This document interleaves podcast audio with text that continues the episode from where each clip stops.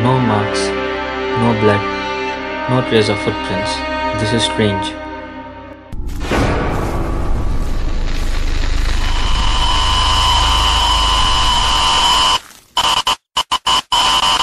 Who? What are you talking about? I think he's crazy. Shut your mouth, Hannah. Tell me this. Are you talking about Slender Man? Yes, on the way to home, it was my friends who told me a rumor about Slenderman. They say that he abducts innocent children. Some are left behind him lacking abilities of human and some are left in jars with organs and it is not seen by adults unless they know about him. Shit, I think your friends are making jokes. It's just a folk tale. Hmm, well, I'm going to bed. Good night, cowards. Listen, Jip. I think Hannah is right. Well, go to bed and we will talk about this later. Sleep tight. Did you find anything, Sheriff? Well, Liza, just gather me some evidences. If you find, report me back to station. I'm heading back home. Hello? Is anyone there? Emily? Hannah? Hannah, if it's you, just come around. I'm not afraid of you. What the?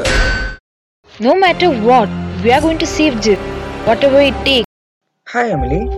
What's up? You look worried, and I think you're thinking of someone else. I'm worried about my little brother. He is having strange dream. He talks about Slender Man. Well, listen. Um, I know you are sound little bit crazy, but I um, will talk about this later. So I will see you at lunch. Listen, Emily.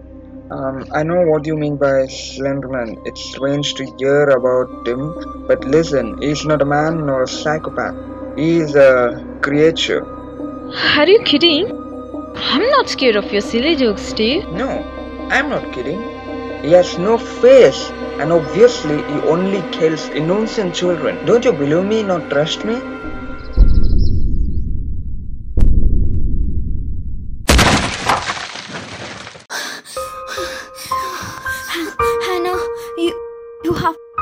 Have been my best friend forever.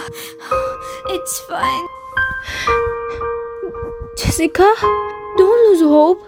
You'll be okay.